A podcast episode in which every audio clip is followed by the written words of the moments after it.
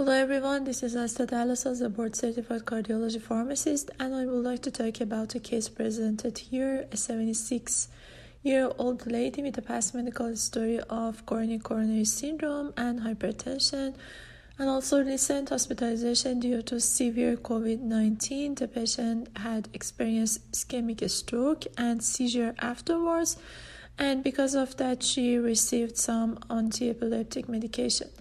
And now she came for a follow-up without any other significant symptoms. In echocardiography, ejection fraction was 55% with moderate AI and mild AS. The EKG revealed AF, and the question was that based on the past medical history and also medication received, what would be the best option for anticoagulation in this patient? In the drug history, the patient is on DAPT, aspirin, clopidogrel, atorvastatin, metoprolol, lacosamide, citalopram, risperidone, gabapentin, and memantine. If you would like to consider anticoagulation for a patient with AF, according to both ESC and AHA guideline, DOACs are preferred over warfarin, and therefore we would like at the first step to just consider DOAC in patients with AF. But there are some points that should be considered before initiation of DOACs in patients with both AF and venous thromboembolism. And in this case, when we are just encountering with a patient with atrial fibrillation, maybe the most important factor to consider is the baseline and clearance creatinine to see whether DOACs need to be dose adjusted or whether we have any limitation for their prescription in the population. For this case, the clearance creatinine seems to be normal due to the serum creatinine of 1 and also weight of 75 kg. Therefore, we do not have the clearance creatinine of less than 50 in order to consider any dose adjustment for the medications. And the other important factor that most of the time is neglected is liver function test.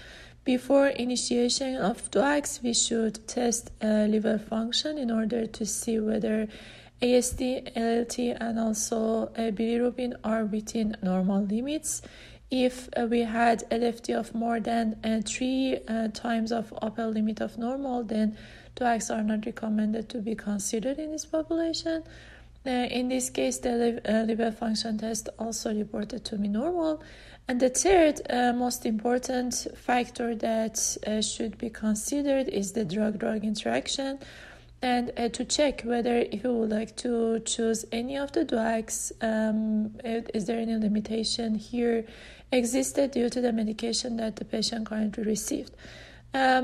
Because the patient had old age and also ischemic stroke and maybe on higher risk of bleeding, then actually we would like to consider the DOAC with the least bleeding propensity, and among these DOACs we choose apixaban.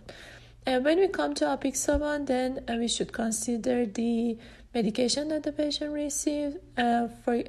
For anti-epileptics, maybe the most important is the medication that metabolizes from the pathway of cytochrome 3A4 or P-glycoprotein.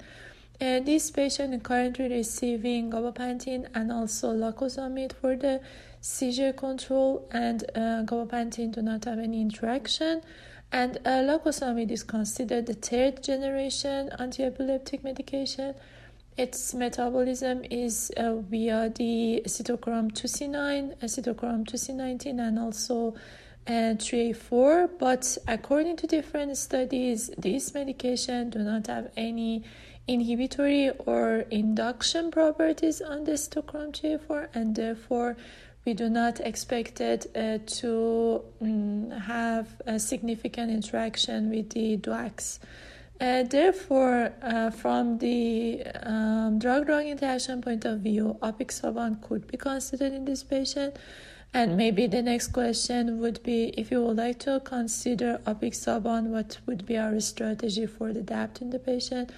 Because we had 2 years passed from the last PCI, and also because the patient had only ischemic stroke that had 2 months passed from that ischemic stroke. Therefore, maybe we could consider apixaban as the sole agent in this patient at a dose of 5 milligrams BD for the antithrombotic of choice in this patient. Just one point to be mentioned is that the administration of SSRI with DOACs could increase the risk of bleeding, and because of this increased risk of bleeding, maybe we need to monitor the patient at just closer intervals after initiating of the DOACs. Maybe our first visit would be in 1 month, but afterwards we need to reevaluate the patient in a routine follow-up with closer intervals compared to other patients.